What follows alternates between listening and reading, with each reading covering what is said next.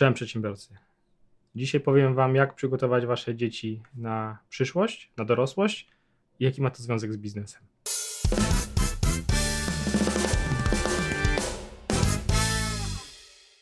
Na początku wielki, duży disclaimer. To, co będę dzisiaj mówił, mówię z perspektywy ojca dwunastoletniego syna. Także jeszcze mi przyjdzie poczekać i zweryfikować te pomysły w dorosłości, ale część z tych pomysłów były zastosowane na mnie, więc i generalnie stwierdzam, że się udałem jak, jako syn, więc myślę, że jest w tym bardzo dużo słusznych porad. Ja w każdym razie w nie wierzę i je stosuję.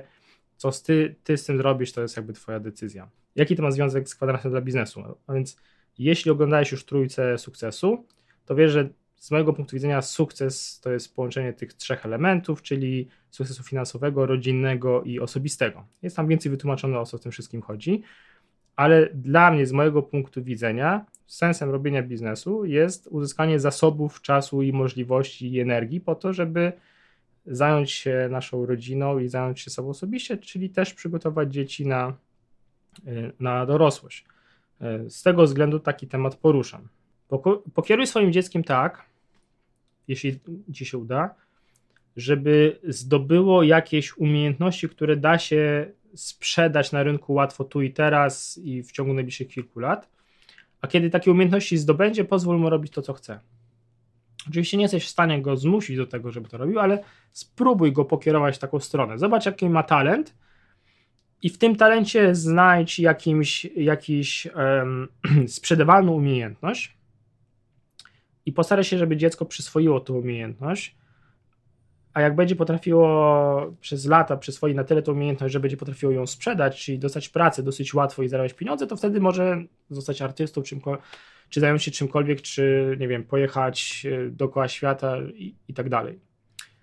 Ale jakby twoim zadaniem jest to, żeby on, żeby to on, czy dziecko, czy ona zdobyła jakąś wartościową z punktu widzenia rynku umiejętność. Nie wartościową w sensie ogólnie, tylko coś, co, co jest sprzedawane po to, żeby móc się zająć czymś, co go pasjonuje. Może się okazać tak, że ta umiejętność będzie tą jego pasją i jeśli potrafisz zarabiać pieniądze łatwo, bo masz jakąś umiejętność, którą, na którą jest zapotrzebowanie, to masz tą swobodę, że możesz się zająć czymś innym, czymś tym, co cię pasjonuje, bo wiesz, że w każdej chwili możesz po prostu zrobić sobie przerwę, zarobić pieniądze i znowu wrócić do tej jednej rzeczy, albo po prostu możesz w międzyczasie robić, sprzedawać tą swoją umiejętność na rynku po to, żeby zyskać fundusze na to, co cię naprawdę pasjonuje.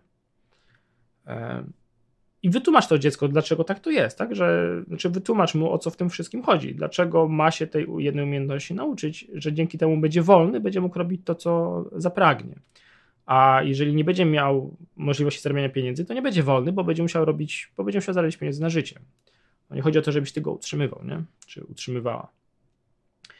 I jeśli chodzi o uczenie właśnie trudnych umiejętności, to nie katuj swojego dziecka fundamentami. Na przykład Na przykład ja, ja umiem programować, umiem wiele różnych rzeczy, marketingu i tak dalej, umiem między innymi też programować. Napisałem sporo systemów, część też zaprojektowałem. Nie jestem jakimś geniuszem programowania, ale naprawdę wiele, potrafię bardzo dużo zrobić w tej, w tej zakresie i potrafię bardzo dużo nowych technologii się nauczyć, jeżeli muszę.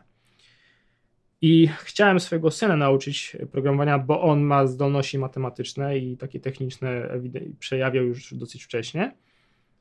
Więc zrobiłem taki, to, co robi większość ludzi, którzy się na czymś zna. Zacząłem od fundamentów. No bo ja sam nauczyłem się programowania bez fundamentów, więc uznałem, że wiem, że już mądrzej jest znać fundamenty, więc od razu próbowałem go od początku to programowanie go wdrożyć. I oczywiście zderzyłem się ze ścianą, z brakiem zainteresowania, znudzeniem i tak dalej. I w którymś momencie to odpuściłem, przy czym on jakby, mój syn był świadomy, że potrafi, znaczy, że ten temat go interesuje, że programowanie jest fajne, że pozwala robić gry, że można zarabiać pieniądze duże i tak dalej.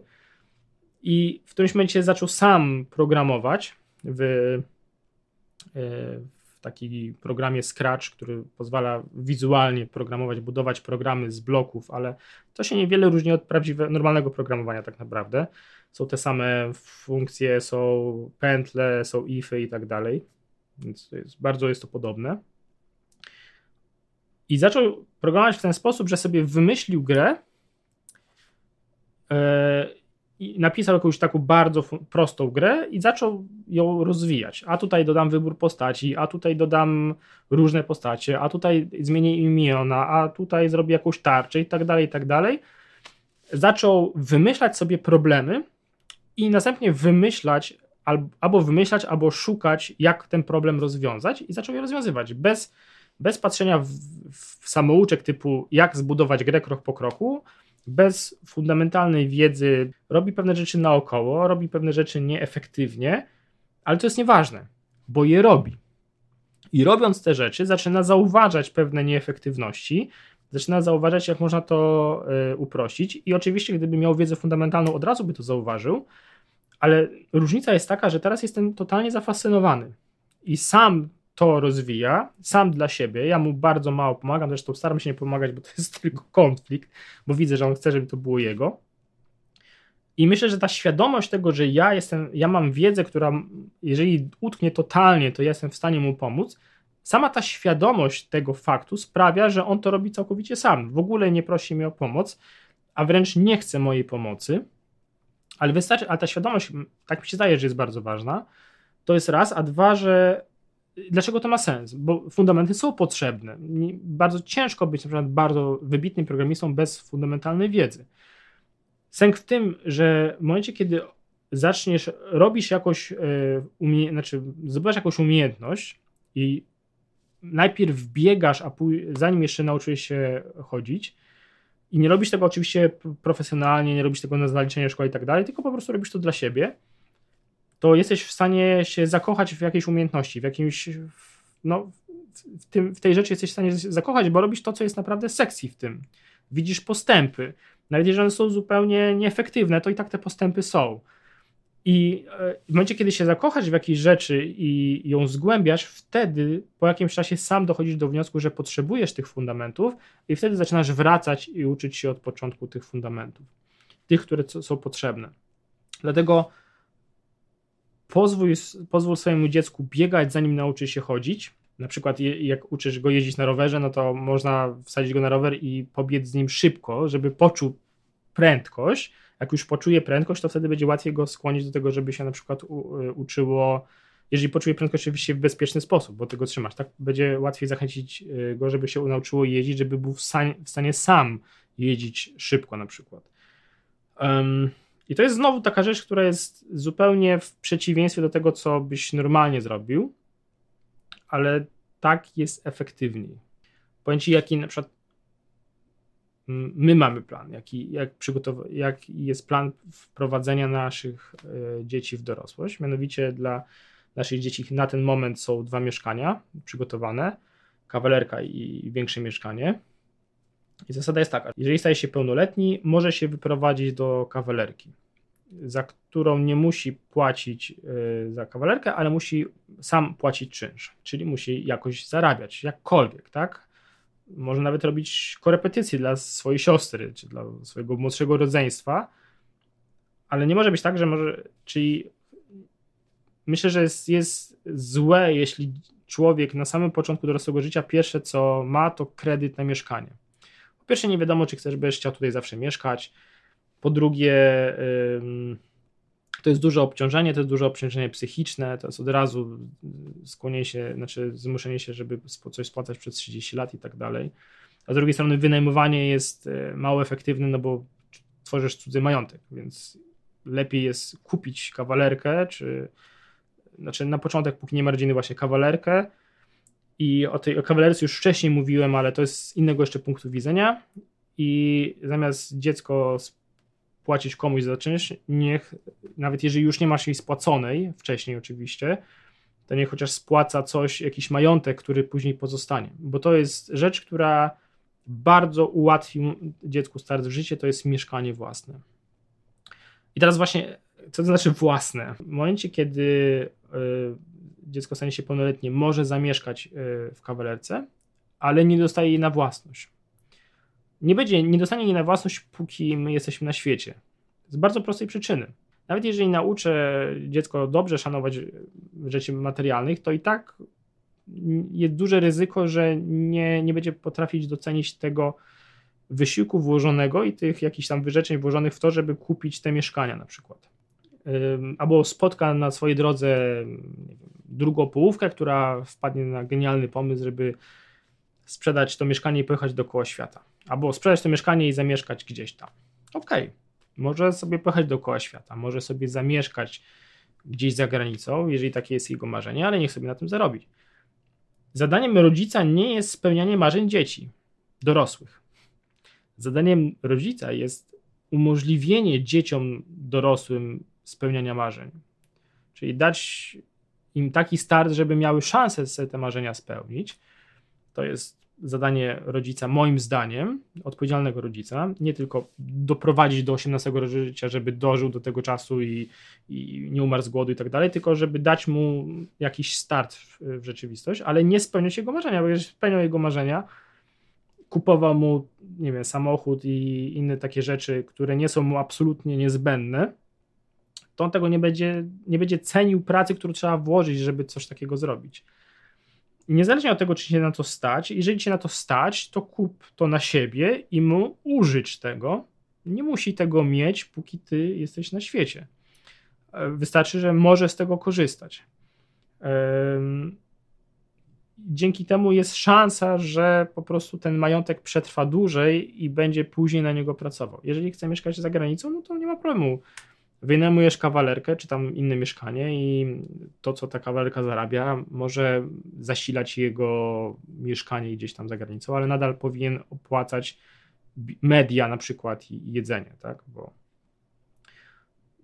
dlaczego miałby dostawać to wszystko za darmo? No chyba, że dla ciebie jest tak ważne że studiowanie jego. Ja mam do tego taki trochę inny stosunek, że że mu wszystko opłacisz, byle tylko studiował. No to jeszcze zależy, co dokładnie robi. Pewnie są jakieś wyjątki. Następnie w momencie, kiedy założy rodzinę i będzie miał dziecko albo dzieci, to może się przeprowadzić do większego mieszkania. Ale dopiero wtedy. Bo póki jest, dziecko jest samo, czy tam młody człowiek już jest sam, albo nawet ma żonę czy męża, to naprawdę nie wystarczy mu kawalerka. To znaczy, znaczy może mieć więcej, ale mu wystarczy kawalerka. Dopiero kiedy masz dziecko, to tak naprawdę fajnie mieć jest większe mieszkanie. Jeżeli dasz dziecku za wcześnie duże mieszkanie, to z, znowu po prostu przyzwyczaisz go do pewnych luksusów, na które on sam nie zapracował. To znaczy, że albo odłożysz mu pieniądze, jeżeli jesteś w stanie mu odłożyć pieniądze tak, żeby do końca życia nic mu nie groziło, no to jeszcze okej, okay, tak? Ale jeżeli dajesz coś swojemu dziecku i coś, na co on nie musiał w ogóle zapracować i coś, co nie jest majątkiem, bo jeżeli dajesz, użyczasz mu spłacaną kawalerkę czy spłacone mieszkanie, to jest już majątek, to już jest i twoje, a później jest jego, tak? Ale jeżeli mu dopłacasz do jego życia, do jego marzeń, to tak naprawdę uzależniasz swoje dziecko od twojej zdolności do zarabiania pieniędzy. Uzależniasz dorosłego człowieka od swojej zdolności do zarabiania pieniędzy, co jest złe, bo on powinien być uzależniony wyłącznie od swojej zdolności zarabiania pieniędzy.